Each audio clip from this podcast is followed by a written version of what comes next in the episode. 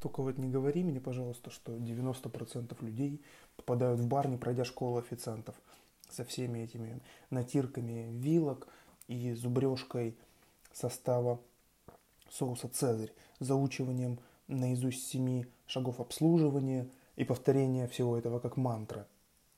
У меня все случилось даже чуть раньше, когда я учился в 11 классе и был уже большим, как я на тот момент считал, дядей. На самом деле все был пубертат с пухом над верхней губой. Я пошел подметать площадку, которая вела к ресторану, в котором моя мама работала администратором. Так что можно в полной мере сказать, что мое попадание за стойку – это вполне семейное и прогнозируемое явление, потому как моя бабушка была заведующим и надзорным органом над всеми вагон-ресторанами, которые во времена ее молодости курсировали на территории всей Восточно-Сибирской железной дороги. Но про бабушку а, потом, отдельно. Пока что у нас было трое. Я, метла и мой подростковый стояк. Собственно, для третьего я и пошел работать. Мама сказала, что если я хочу водить девчонок в кино, то неплохо было бы на это кино самому и заработать. А, потому что на тот момент почему-то туда бесплатно было не попасть. Таким образом, я подметал подходы к родному ресторану аж до самой весны. Пока не снег не сменился дождем и подметать попросту стало нечего.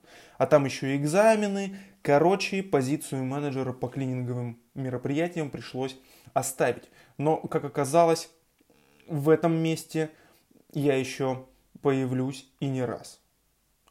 Стоило мне сдать ЕГЭ и начать собирать рюкзак на Байкал, куда я обычно уезжал со своей классной руководительницей Еленой Петровной в аккурат с 1 июня до 31 августа, то есть на все лето, с целью сохранения природного наследия ЮНЕСКО, особой экологической миссии и вот это вот вся бла-бла-бла шлеп ебань. В действительности экология была лишь для нас прикрытием.